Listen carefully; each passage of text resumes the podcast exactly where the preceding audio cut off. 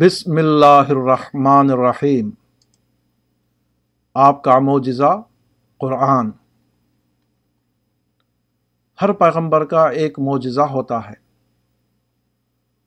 اور پیغمبر آخر الزما کا معجزہ قرآن ہے۔ جو پیغمبر قیامت تک کے لیے پیغمبر بنا کر بھیجا گیا، اس کا معجزہ کوئی ابدی معجزہ ہی ہو سکتا ہے۔ خدا نے قرآن کو پیغمبر آخر الزما کا ابدی معجزہ بنا دیا۔ رسول اللہ صلی اللہ علیہ وسلم کے مخالفین نے مسلسل مطالبہ کیا کہ پچھلے نبیوں کی طرح تم بھی کوئی معجزہ دکھاؤ۔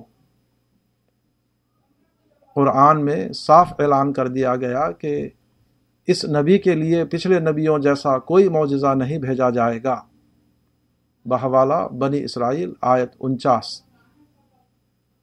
حتیٰ کہ قرآن میں کہا گیا کہ اے رسول، اگر تجھ پر ان کا اعراض گراں گزرتا ہے اور تم ان کے لیے کوئی معجزہ چاہتے ہو، تو اگر تم سے ہو سکے تو زمین میں کوئی سرنگ ڈھونڈو یا کوئی سیڑھی آسمان میں لگاؤ اور پھر ایک معجزہ لا کر انہیں دکھاؤ۔ اگر اللہ چاہتا تو سب کو ہدایت پر جمع کر دیتا۔ بس تم نادانوں میں سے نہ بنو۔ بہوالا صورت الانعام آیت پینتیس۔ اس کے برعکس کہا گیا ہے کہ یہ قرآن جو اتارا گیا، یہی خدا کی طرف سے معجزہ ہے۔ وقالو لولا انزل علیہ آیا تم رب قل انما الآیات عند اللہ و انما انا نذیر مبین۔ اولم یکفہم انا انزلنا علیک الكتاب یتلا علیہم۔ ان فی ذلک لرحمت و ذکر لقوم یؤمنون۔ اور وہ کہتے ہیں کہ اس رسول پر نشانیاں کیوں نہ اتری کہو کہ نشانیاں تو اللہ کے اختیار میں ہیں۔ اور میں تو بس کھول کر سنا دینے والا ہوں۔ کیا ان کے لیے یہ کافی نہیں کہ ہم نے تمہارے اوپر قرآن اتارا جو ان پر پڑھا جاتا ہے؟ بے شک اس میں رحمت اور نصیحت ہے ان لوگوں کے لیے جو ماننے والے ہیں۔ صورت العنکبوت، آیت پچاس اور اکاون۔ قرآن کے معجزہ ہونے کے بہت سے پہلو ہیں۔ یہاں ہم خاص طور پر اس کے تین پہلوؤں کا ذکر کریں گے۔ نمبر ایک، عام لسانی تاریخ کے الرغم قرآنی زبان کا زندہ زبان کی حیثیت سے باقی رہنا۔ نمبر دو، مذہبی کتابوں کی تاریخ میں قرآن کا یہ استثناء کہ اس کے متن میں کسی قسم کا کوئی فرق نہ ہو سکا۔ نمبر تین، قرآن کے چیلنج کے باوجود کسی کے لیے یہ ممکن نہ ہونا کہ وہ قرآن کے جواب میں قرآن جیسی ایک کتاب لکھ سکے۔ جتنی بھی قدیم کتابیں آج دنیا میں پائی جاتی ہیں، ان میں قرآن ایک حیرت انگیز استثناء ہے۔ تمام مقدس کتابوں کی اصل زبانیں تاریخ کی الماری میں بند ہو چکی ہیں۔ مگر قرآن کی زبان یعنی عربی آج بھی بدستور زندہ ہے۔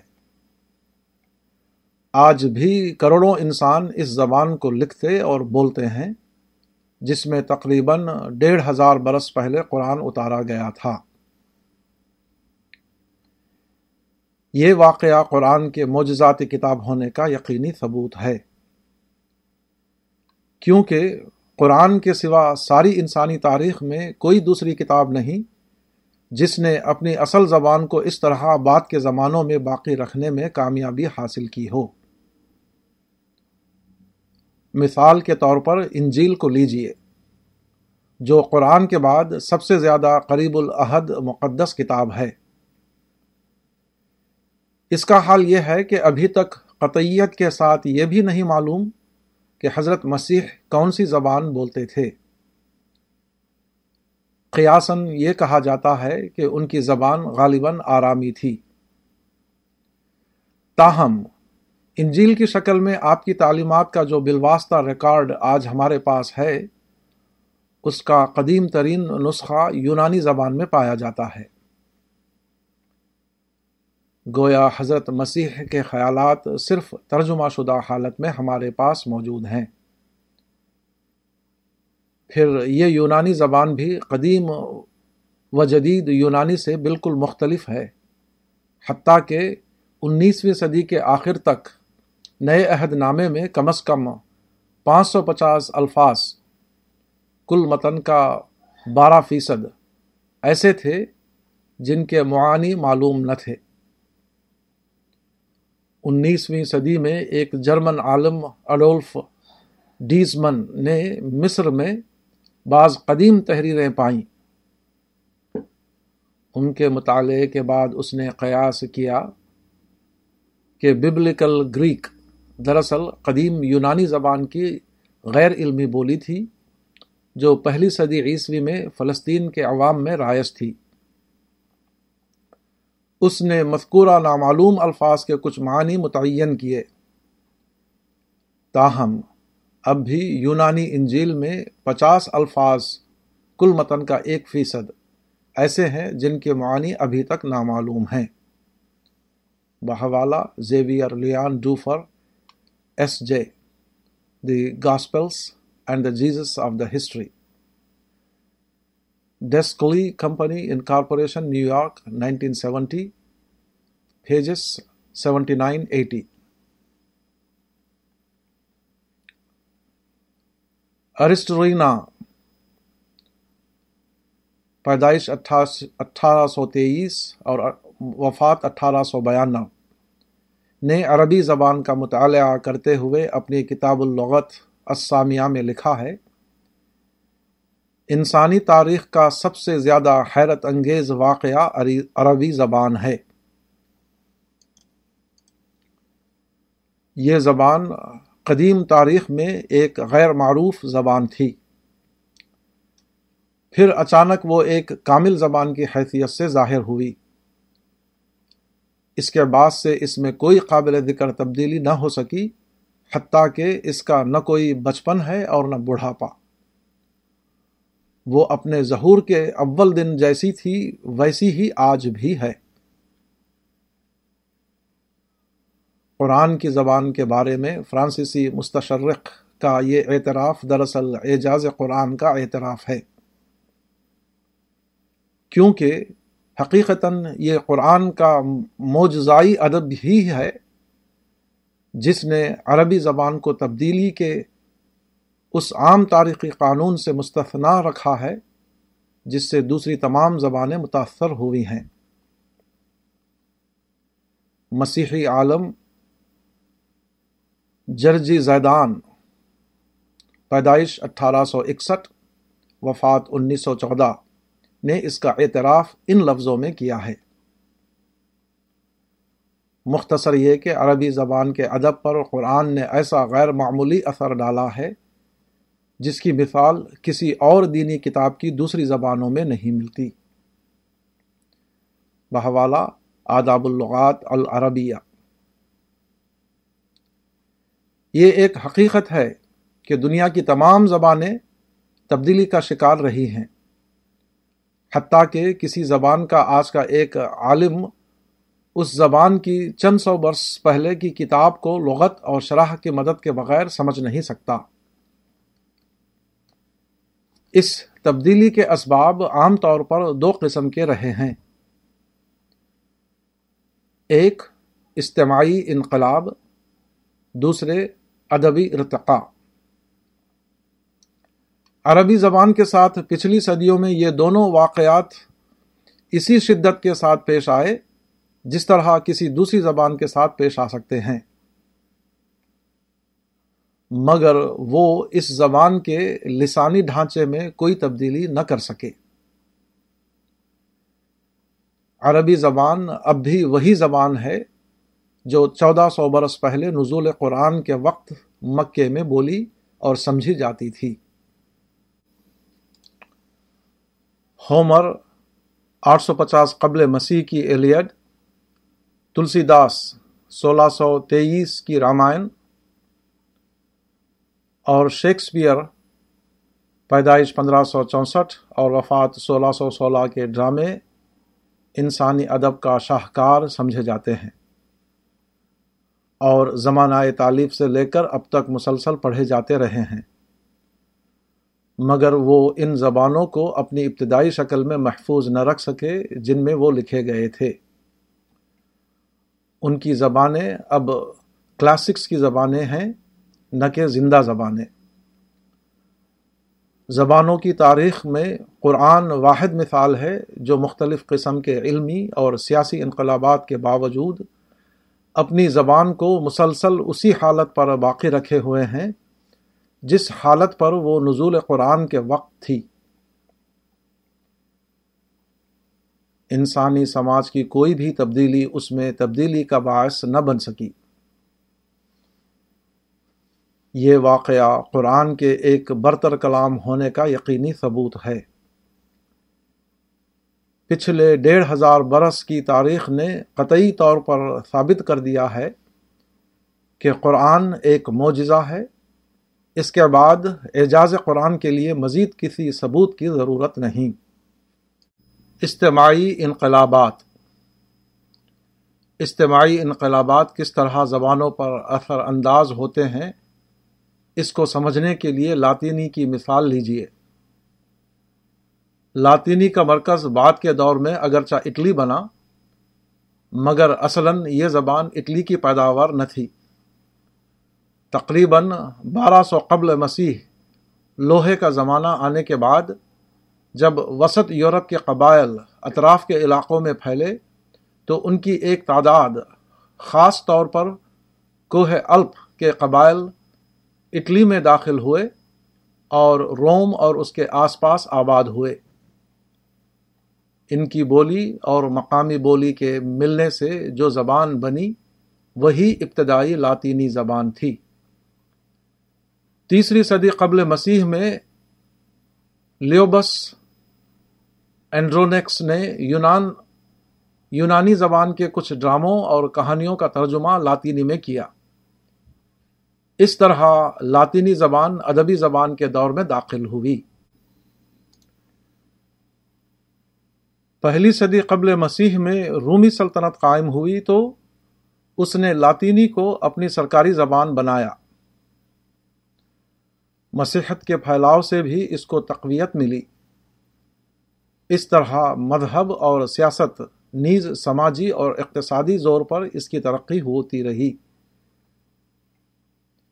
یہاں تک کہ وہ قدیم یورپ کے تقریباً پورے علاقے میں پھیل گئی۔ سینٹ آگسٹین، تین سو چون سے چار سو تیس کے زمانے میں لاطینی اپنے عروج پر تھی۔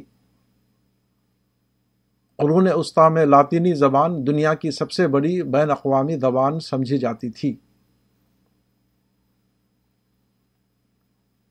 آٹھویں صدی میں مسلم قومیں ابھری اور انہوں نے رومی سلطنت کو توڑ کر اس کو قسطنطنیہ میں پناہ لینے پر مجبور کر دیا۔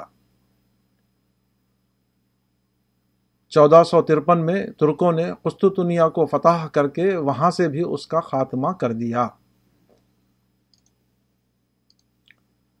ہزار برس قبل جب رومی شہنشاہیت ٹوٹی تو مختلف علاقائی بولیوں کو ابھرنے کا موقع مل گیا۔ یہی بولیاں لاطینی کی آمیزش کے ساتھ بعد کو وہ زبانیں بنی جن کو آج ہم فرانسیسی، اطالوی اسپینی پرتگالی، رومانوی زبانیں کہتے ہیں۔ اب لاطینی زبان صرف رومن کلیسا کی عبادتی زبان ہے اور سائنس اور قانون کی اصطلاحات میں استعمال ہوتی ہے۔ اب وہ کوئی زندہ زبان نہیں ہے۔ بلکہ اس کی حیثیت تاریخی ہے۔ مثال کے طور پر نیوٹن، پیدائش سولہ سو بیالیس اور وفات سترہ سو ستائیس کی پرنسپیا کوئی اصل زبان میں پڑھنا چاہے تو اس کو قدیم لاطینی زبان سیکھنی پڑے گی۔ یہی معاملہ تمام قدیم زبانوں کے ساتھ ہوا ہے۔ ہر زبان مختلف سماجی حالات کے تحت بدلتی رہی۔ یہاں تک کہ ابتدائی زبان ختم ہو گئی اور اس کی جگہ دوسری بدلی ہوئی زبان نے لے لی۔ قومی اختلاط، تہذیبی تصادم، سیاسی انقلاب، زمانی تبدیلی جب بھی کسی زبان کے ساتھ پیش آئے ہیں، وہ بدل کر کچھ سے کچھ ہو گئی ہے۔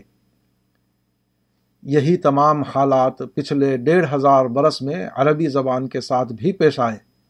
مگر حیرت انگیز بات ہے کہ عربی زبان میں کوئی تبدیلی نہ ہوئی۔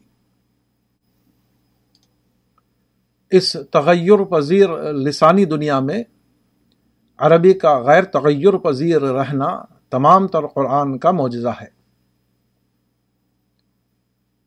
ستر عیسوی میں یہودی قبائل شام سے نکل کر یثرب یعنی مدینہ آئے۔ یہاں اس وقت امالقہ آباد تھے، جن کی زبان عربی تھی۔ امالقہ کے ساتھ اختلاط کے بعد یہودی نسلوں کی زبان عربی ہو گئی۔ تاہم، ان کی عربی عام عربوں کی زبان سے مختلف تھی۔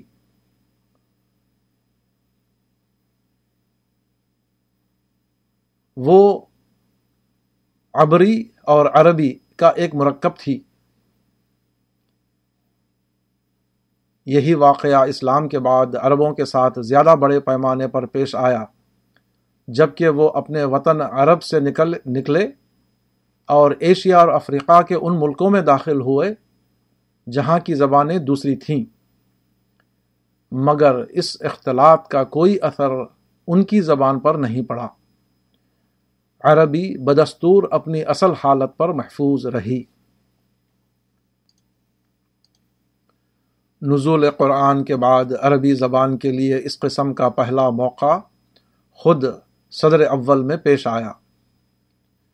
اسلام عرب کے مختلف قبائل میں پھیلا۔ وہ لوگ اسلامی شہروں میں یکجا ہونے لگے۔ مختلف قبائل کی زبانیں تلفظ لب و لہجہ وغیرہ کے اعتبار سے کافی مختلف تھیں۔ ابو امرو بن علا کو کہنا پڑا تھا ماں لسان حمیر بے لساننا ولا لغت ہم بلغتنا۔ یعنی قبیلہ حمیر کی زبان ہماری زبان نہیں ہے۔ حضرت عمر نے ایک بار ایک عرابی کو قرآن پڑھتے ہوئے سنا تو اس کو پکڑ کر آ حضور صلی اللہ علیہ وسلم کے پاس لائے۔ کیونکہ وہ الفاظ قرآن کو اتنے مختلف ڈھنگ سے ادا کر رہا تھا کہ حضرت عمر رضی اللہ عنہ یہ نہ سمجھ سکے کہ وہ قرآن کا کون سا حصہ پڑھ رہا ہے۔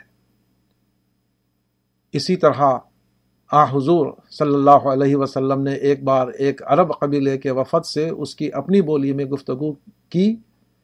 تو حضرت علی کو ایسا محسوس ہوا جیسے آپ صلی اللہ علیہ وسلم کوئی اور زبان بول رہے ہیں۔ اس کی بڑی وجہ لہجوں کا اختلاف تھا۔ مثلا بنو تمیم جو مشرقی نجد میں رہتے تھے، وہ جیم کا تلفظ یا سے کرتے تھے۔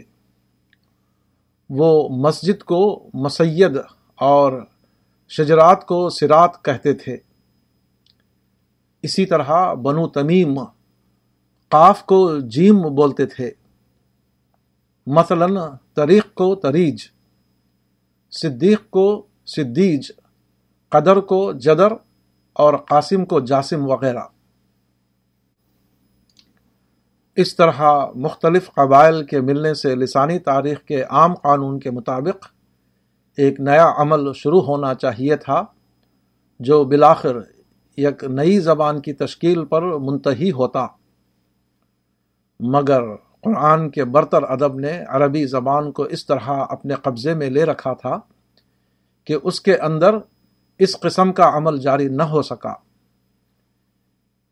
اس کے برعکس وہ واقعہ پیش آیا جس کو ڈاکٹر احمد حسین زیات نے ان لفظوں میں بیان کیا ہے۔ اسلام کے بعد عربی زبان ایک قوم کی زبان نہیں رہی، بلکہ ان تمام قبائل کی زبان بن گئی جو خدا کے دین میں داخل ہوئے تھے۔ پھر یہ عرب مسلمان اپنے ملک سے باہر نکلے۔ انہوں نے ایک طرف جبل تاریخ تک اور دوسری طرف شغر تک فتح کر ڈالا۔ ان علاقوں میں مختلف زبانیں رائج تھیں۔ وہ فارسی، قبطی، بربری، عبرانی، سریانی، یونانی، لاطینی، آرامی زبانیں بولتے اور لکھتے تھے۔ ان میں ایسی قومیں بھی تھیں جو اپنے سیاسی نظام اور اپنے تمدن میں عربوں سے بہت زیادہ بڑھی ہوئی تھیں۔ وہ عراق میں داخل ہوئے، جو ایک قدیم تمدن کا حامل تھا۔ اور بڑی بڑی قوموں کا مرکز رہ چکا تھا۔ ان کا ایران سے اختلاط ہوا، جو اس وقت کی دو عظیم ترین شہنشاہتوں میں سے ایک تھا۔ ان کا تصادم رومی تہذیب سے اور عیسائی مذہب سے ہوا، جو زبردست ترقی کے مقام پر پہنچ چکے تھے۔ ان کا سابقہ شام سے پیش آیا، جہاں فینقی کنانی، مصری، یونانی، غسانی قوموں نے اپنے آداب و اتوار کے نمایاں اثرات چھوڑے تھے۔ ان کا مقابلہ مصر سے ہوا، جہاں مشرق و مغرب کے فلسفے آ کر ملے تھے۔ یہ اسباب بالکل کافی تھے کہ عربی میں ایک نیا عمل شروع ہوا۔ اور ابتدائی زبان کے ساتھ ان نئے عوامل کے اثر سے ایک اور زبان وجود میں آ جائے۔ جیسا کہ دوسری زبانوں کے ساتھ ہوا۔ مگر اتنے بڑے لسانی بھونچال کے باوجود قرآن اس زبان کے لیے ایک ایسا برتر معیار بنا رہا جس نے تمام دوسرے عوامل کو اس کے لیے بے حقیقت بنا دیا۔ اسلام کی فتوحات کے بعد عربی زبان صرف ایک ملک کی زبان نہ رہی بلکہ کئی درجن ملکوں اور قوموں کی زبان بن گئی۔ ایشیا اور افریقہ کی عجمی اقوام نے جب اسلام قبول کیا، تو ان کی زبان بھی دھیرے دھیرے عربی بن گئی۔ فطری طور پر ان غیر ملکی اقوام میں عربی زبان بولنے کی وہ قدرت نہ تھی جو خود عربوں میں تھی۔ ان کی زبان میں اپنی غیر عربی زبانوں کے اثر سے بہت سی خامیاں پیدا ہو گئیں۔ پھر یہی نہیں، بلکہ خود عربوں میں جو لوگ زیادہ باشعور نہ تھے، دھیرے دھیرے وہ ان قوموں سے اثر لینے لگے۔ یہاں تک کہ خود ان کی زبان بدلنا شروع ہو گئی۔ بڑے بڑے شہروں میں یہ غلطیاں سب سے زیادہ تھیں، کیونکہ یہاں مختلف قوموں کے لوگ جمع تھے۔ بڑھتے بڑھتے یہ خرابی خواص تک پہنچ گئی۔ زیاد بن امیہ کے دربار میں ایک بار ایک شخص آیا اور بولا، توفی ابانا و ترک بنون، ہمارا باپ مر گیا اور اولاد چھوڑ گیا۔ اس جملے میں ابانا کی جگہ ابو نہ ہونا چاہیے تھا اور بنون کی جگہ بنین۔ اس طرح کے بے شمار فروق پیدا ہو گئے۔ دیگر تاریخی زبانوں کے ساتھ جو کچھ ہوا ہے، وہی عربی زبان کے ساتھ بھی لازمن ہوتا۔ مگر یہاں بھی قرآن کی ادبی عظمت عربی کے لیے ڈھال بن گئی اور عربی زبان کی صورت پھر بھی وہی باقی رہی جو قرآن نے اس کے لیے مقرر کر دی تھی۔ اس طرح کے واقعات جو عربی زبان کی پچھلی ڈیڑھ ہزار سالہ تاریخ میں بار بار پیش آئے ہیں۔ قرآن کے معجزہ ہونے کا کھلا ثبوت ہیں۔ کیونکہ یہ تمام تر قرآن کی عظمت ہی کا نتیجہ تھا، جس نے عربی کو کسی تغیری عمل کا معمول بننے نہ دیا۔ دوسری صدی ہجری میں اموی سلطنت کا خاتمہ اور عباسی سلطنت کا قیام عربی زبان کے لیے زبردست فتنہ تھا۔ بنی امیہ کی حکومت خالص عربی حکومت تھی۔ اموی حکمراں عرب قومیت اور عربی زبان و ادب کی حمایت میں جانبداری اور تعصب کی حد تک سخت تھے۔ انہوں نے اپنا پایا تخت دمش کو بنایا تھا۔ جو عرب دیہات کی سرحد پر واقع تھا۔ ان کی فوج دفتری عملہ اور افسران سب عرب ہوا کرتے تھے۔ مگر عباسی حکومت میں ایرانیوں کا غلبہ ہو گیا۔ عباسیوں نے ایرانیوں ہی کی مدد سے بنی امیہ کا خاتمہ کیا تھا۔ اس لیے ان کے نظم و نسق میں ایرانی آجم کا عمل دخل ہو جانا لازمی تھا۔ حتیٰ کہ عباسیوں نے دارالخلافہ بغداد کو قرار دیا، جو ایران سے بہت قریب تھا۔ انہوں نے ایرانیوں کو اتنی چھوٹ دی کہ وہ حکومت کے سارے معاملات میں آزادانہ کارروائیاں کرنے لگے۔ انہوں نے عرب اور عرب تہذیب کو حقارت کی نظر سے دیکھا۔ اور اس کو بالقصد کمزور کرنے کی تدبیر کرنے لگے۔ عربی عصبیت کی کمزور ہونے کا نتیجہ یہ ہوا کہ ایرانی، ترکی، سریانی، رومی اور بربری عناصر حکومت اور سماج کے تمام معاملات پر چھا گئے۔ عربوں اور غیر عربوں میں رشتہ داریاں قائم ہوئیں۔ آریائی تہذیب اور سامی تہذیب ملنے سے زبان اور تہذیب میں نیا انقلاب آ گیا۔ اکاسرا کے پوتے اور قدیم جاگیرداروں کے بیٹے پھر سے ابھر آئے۔ انہوں نے اپنے آباد و اجداد کی تہذیب کو اثر نو زندہ کرنے کی کوشش شروع کر دی۔ ان واقعات کا عربی زبان پر بہت گہرا اثر پڑا۔ شاب بوان، ایران کے مکانات۔ عمدگی میں تمام مکانوں سے اسی طرح بڑے ہوئے ہیں، جس طرح زمانے کی تمام فصلوں میں بہار کی فصل۔ مگر اس بستی میں ایک عرب جوان میں اپنے چہرہ، ہاتھ اور زبان کے لحاظ سے بالکل اجنبی ہے۔ سلیمان، جن کے تابع جنات تھے جو جانوروں تک کی بولیاں سمجھتے تھے، اگر اس علاقے میں آئیں تو انہیں اپنے ساتھ ترجمان رکھنا پڑے گا۔ ترکوں اور کردوں نے بھی اس سلسلے میں ایرانیوں کی تقلید کی۔ مگر قرآن کی ادبی عظمت عربی زبان کے لیے ڈھال بنی رہی۔ اس قسم کی کوششوں سے وقتی ہلچل تو ضرور پیدا ہوئی، مگر جلد ہی وہ دب کر رہ گئی اور عربی زبان میں کوئی مستقل تبدیلی پیدا نہ کر سکی۔ خلیفہ متوکل دو ہزار دو سو سات ہجری سے دو سو سینتالیس ہجری کے بعد عجمی اقوام، ایرانی اور ترک، عرب علاقے میں بہت زیادہ دخیل ہو گئے۔ چھ سو چھپن ہجری میں ہلاکو خان نے بغداد کی سلطنت کو برباد کر دیا۔ آٹھ سو اٹھانو ہجری میں اندلس کی عرب حکومت کو یورپی اقوام نے ختم کر دیا۔ نو سو تیئیس ہجری میں مصر و شام سے فاطمیوں کا خاتمہ ہو گیا۔ اور ان عرب علاقوں کی حکومت عثمانی ترکوں کے قبضے میں چلی گئی۔ اسلامی حکومت کا دارالسلطنت قہرہ کے بجائے قسطنطنیہ ہو گیا۔ سرکاری زبان عربی کے بجائے ترکی قرار پائی۔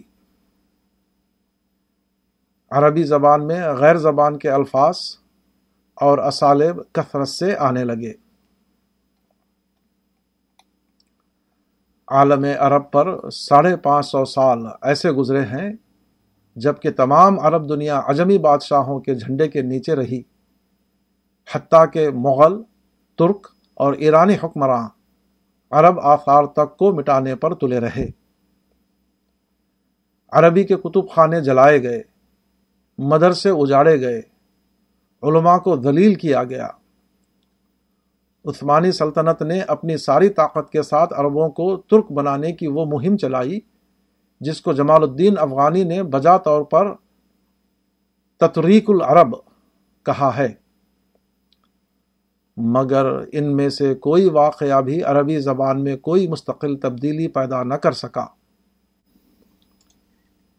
بغداد و بخارا میں تاتاریوں نے، شام میں سلیبیوں نے، اور اندلس میں یورپی قوموں نے عربی زبان و ادب اور عرب تہذیب کو جو نقصانات پہنچائے، وہ عربی زبان کا نام و نشان مٹانے کے لیے بالکل کافی تھے۔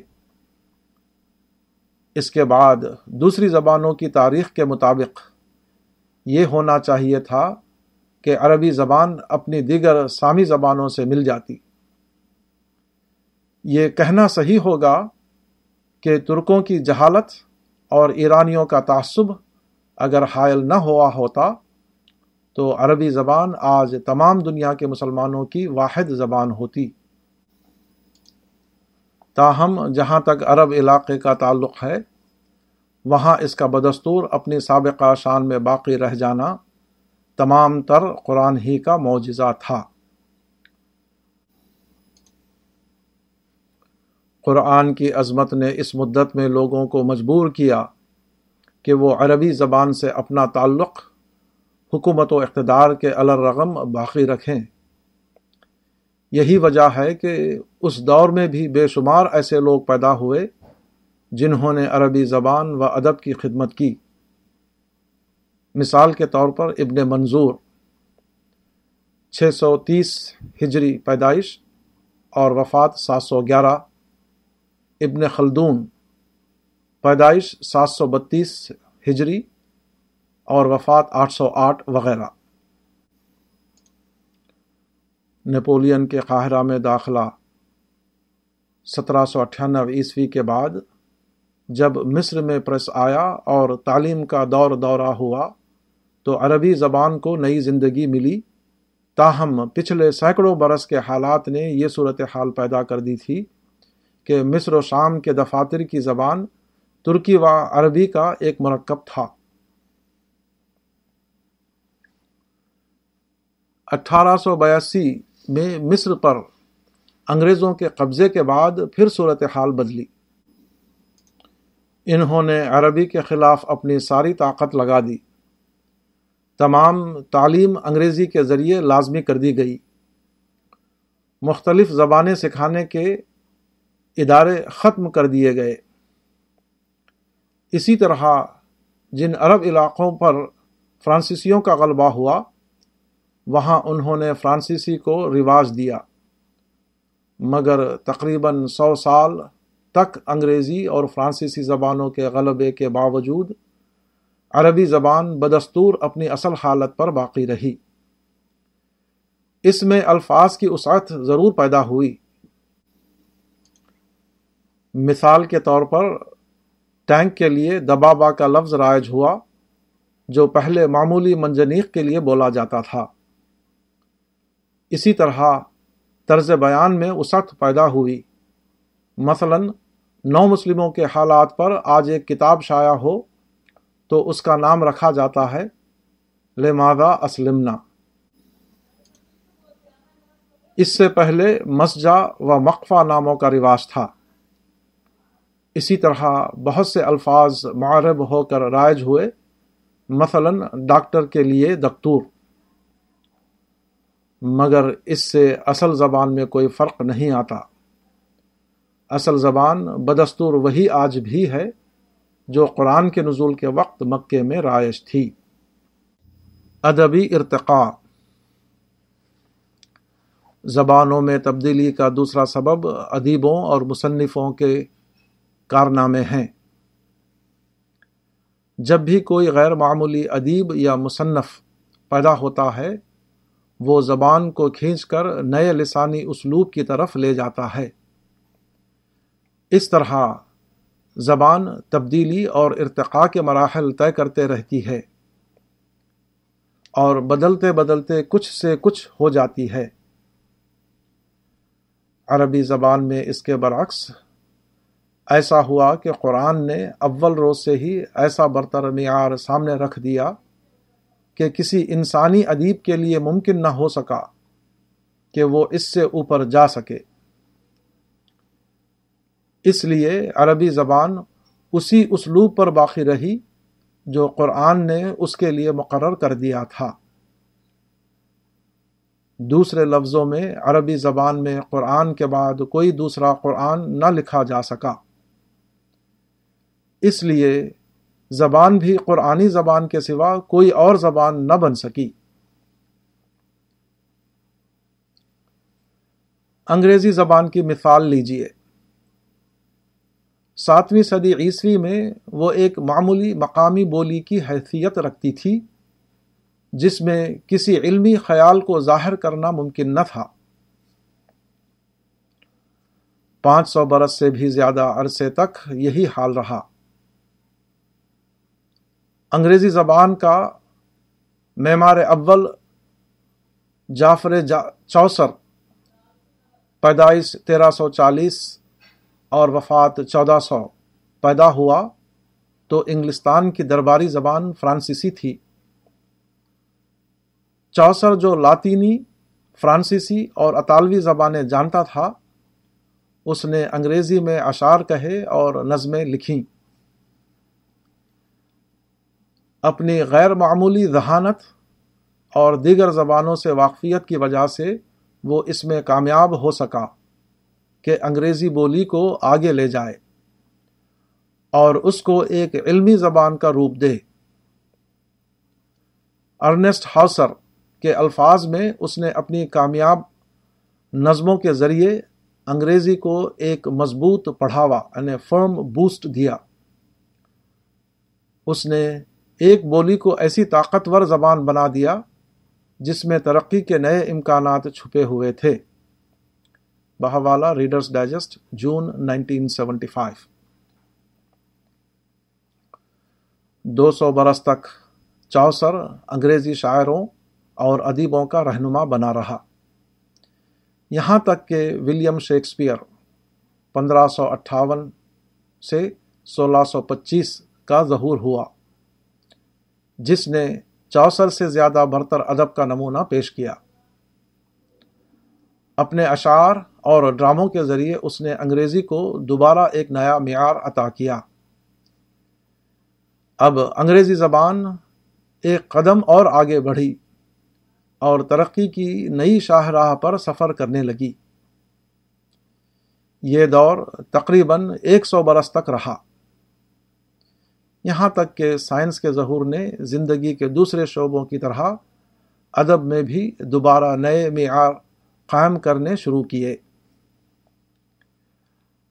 اب شعر کے بجائے نثر اور افسانہ نویسی کے بجائے واقعہ نگاری کو اہمیت ملنے لگی۔ اس کے اثر سے انگریزی میں سائنٹیفک اسلوب وجود میں آیا۔ سویفٹ سولہ سو سینٹ سے سترہ سو پینتالیس سے لے کر ٹی ایس ایلیٹ اٹھارہ سو اٹھاسی سے انیس سو پینسٹھ تک درجنوں ادیب پیدا ہوئے۔ جنہوں نے زبان کو وہ نیا معیار عطا کیا جس سے اب ہم گزر رہے ہیں۔ یہی عمل تمام زبانوں میں ہوا ہے۔ ایک کے بعد دوسرا زیادہ بہتر لکھنے والا ادیب یا ادیبوں کا گروہ اٹھتا ہے۔ اور وہ زبان کو نیا اسلوب دے کر نئے مرحلے کی طرف لے جاتا ہے۔ اس طرح زبان بدلتی رہتی ہے۔ یہاں تک کہ چند صدیاں گزرنے کے بعد اتنا فرق ہو جاتا ہے کہ اگلے لوگ پچھلی زبان کو لغات اور شرح کے بغیر سمجھ ہی نہ سکیں۔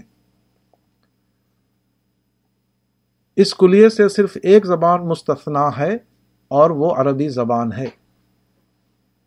یہی واقعہ قرآن کے اس دعوے کے ثبوت کے لیے کافی ہے کہ کوئی شخص قرآن جیسی کتاب وضع نہیں کر سکتا۔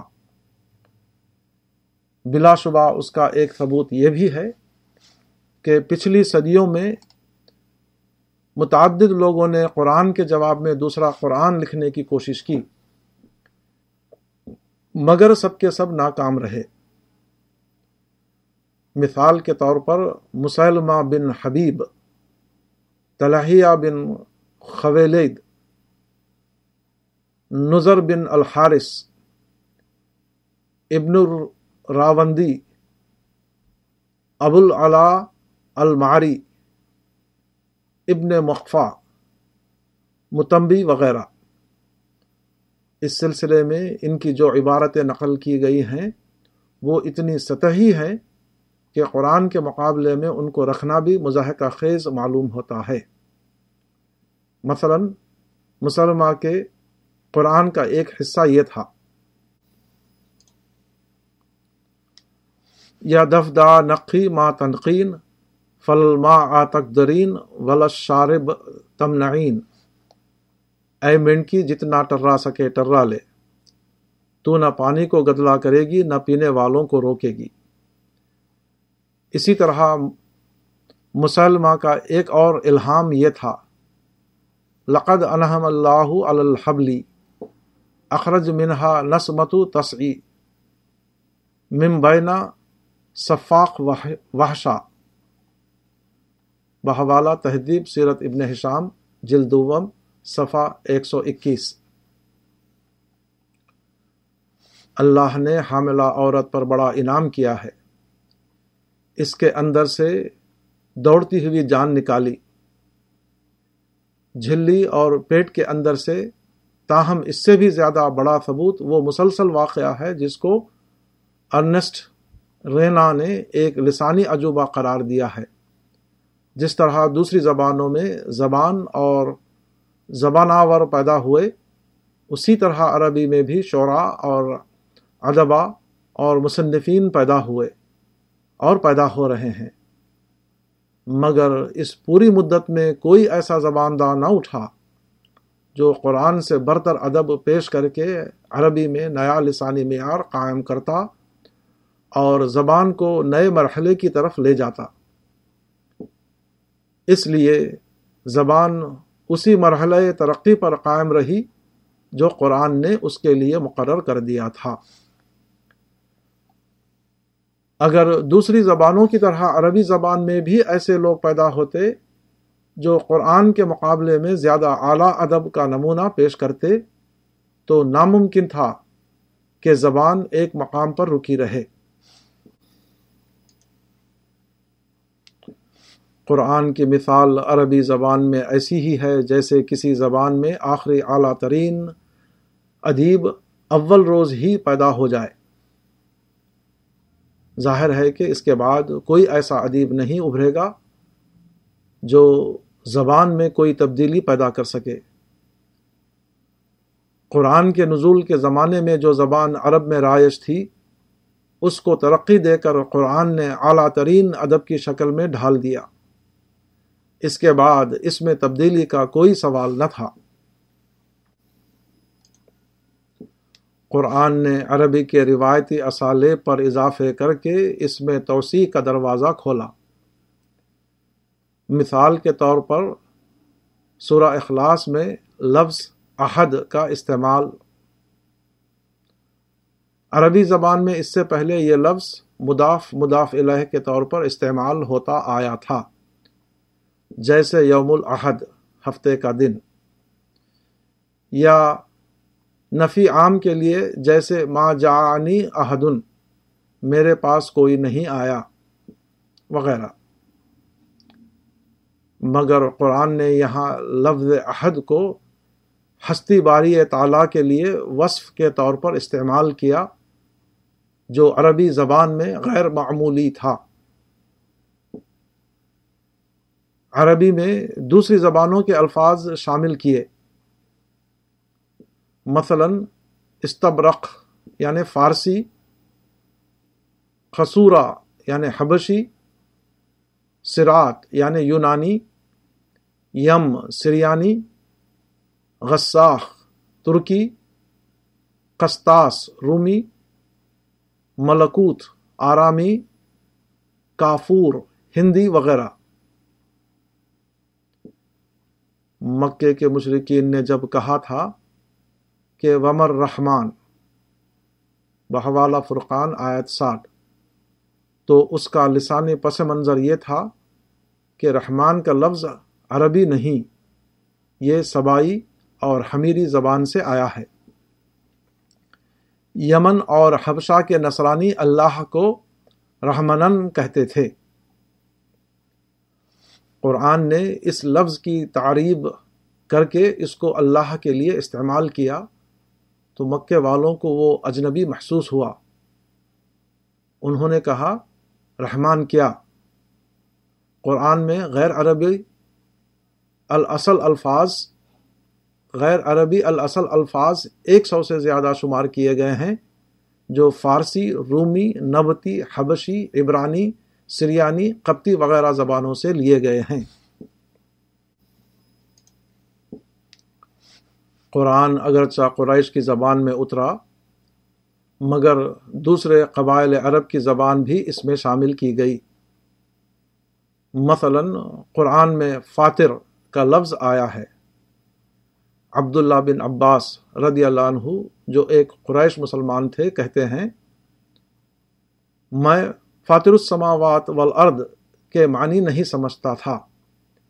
یہاں تک کہ ایک عرابی جس نے ایک کنواں کھودنا شروع کیا تھا، کہا، انا فتر توحا تب میں اس کو سمجھا۔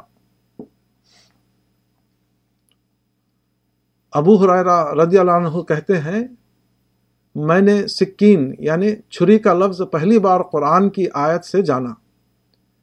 اس سے پہلے ہم اس کو مدیہ کہا کرتے تھے۔ بہت سے الفاظ ایسے تھے جن کے مختلف لہجے عرب قبائل میں رائج تھے۔ قرآن نے ان میں سے فصیح تر لفظ کا انتخاب کر کے اس کو اپنے ادب میں استعمال کیا۔ مثلا قریش کے یہاں جس مفہوم کے لیے آتا کا لفظ تھا، اس کے لیے حمیرین کے یہاں انتا بولا جاتا تھا۔ قرآن نے انتا کو چھوڑ کر آتا کا انتخاب کیا۔ اسی طرح شناتر کی جگہ اصابے کتا کی جگہ دیب وغیرہ۔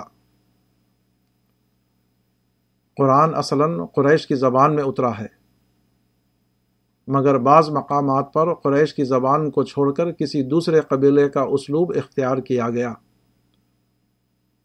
مثال کے طور پر، لا یلتم من اعمالکم، بنی ابس کی زبان ہے الاتقان اس طرح قرآن نے الفاظ اور اسالیب کو نئی وسعتیں اور نیا حسن دے کر ایک اعلیٰ عربی ادب کا نمونہ قائم کر دیا۔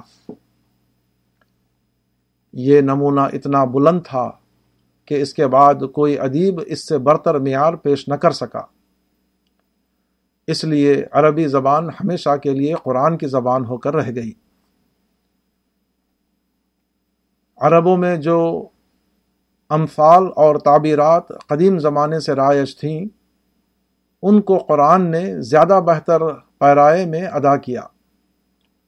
مثلا زندگی کی بے ثباتی کو قدیم عربی شاعر نے ان لفظوں میں نظم کیا تھا۔ کل ابن انفا و ان طالت سلامت یومن علا عالت حدبہ محمول. ہر آدمی خواہ وہ کتنے ہی عرصے تک صحیح و سالم رہے، ایک دن بہرحال وہ تابوت کے اوپر اٹھایا جائے گا۔ قرآن نے اس تصور کو ان لفظوں میں ادا کیا۔ کل نفس ذائقت الموت بحوالہ عال عمران آیت ایک سو پچاسی۔ قدیم عرب میں قتل و غارت گیری سب سے بڑا مسئلہ تھا۔ اس صورت حال نے چند فقرے پیدا کیے تھے جو اس زمانے میں فصاحت کا کمال سمجھے جاتے تھے۔ ان کا کہنا تھا کہ قتل کا علاج قتل ہے۔ اس تصور کو انہوں نے حسب ذیل مختلف الفاظ میں موضوع کیا تھا۔ قتل البادی احیاء للجمعی اکثر القتل لی یقل القتل القتل انفا للقتل۔ بعض لوگوں کا قتل سب کی زندگی ہے، قتل کی زیادتی کرو تاکہ قتل کم ہو جائے۔ قتل کو سب سے زیادہ روکنے والی چیز قتل ہے۔ قرآن نے اس تصور کو ان لفظوں میں ادا کیا۔ وَلَكُمْ فِي قِصَاص حَيَاتُ یا اول الباب صورت البقرہ، آیت ایک سو اناسی۔ قرآن سے پہلے عربی میں اور دنیا کی تمام زبانوں میں شعر کو بلند مقام حاصل تھا۔ لوگ شعر کے اسلوب میں اپنے خیالات کو ظاہر کرنا کمال سمجھتے تھے۔ قرآن نے اس عام روش کو چھوڑ کر نثر کا اسلوب اختیار کیا۔ یہ واقعہ بجائے خود قرآن کے کلام الہی ہونے کا ثبوت ہے۔ کیونکہ ساتویں صدی کی دنیا میں صرف خدائے لم یزل ہی اس بات کو جان سکتا تھا کہ انسانیت کے نام ابدی کتاب بھیجنے کے لیے اسے نثر کا اسلوب اختیار کرنا چاہیے، نہ کہ شعر کا۔ جو مستقبل میں غیر اہم ہو جانے والا ہے۔ اسی طرح پہلے کسی بات کو مغالبہ کے ساتھ کہنا ادب کا کمال سمجھا جاتا تھا۔ قرآن نے تاریخ ادب میں پہلی بار واقعہ نگاری کو رواج دیا۔ پہلے جنگ اور عاشقی سب سے زیادہ مقبول مضامین تھے۔ قرآن نے اخلاق، قانون سائنس، نفسیات، اقتصادیات، سیاسیات، تاریخ وغیرہ مضامین کو اپنے اندر شامل کیا۔ پہلے قصہ کہانی میں بات کہی جاتی تھی۔ قرآن نے براہ راست اسلوب کو اختیار کیا۔ پہلے قیاسی منطق کو ثبوت کے لیے کافی سمجھا جاتا تھا۔ قرآن نے علمی استدلال کی حقیقت سے دنیا کو باخبر کیا۔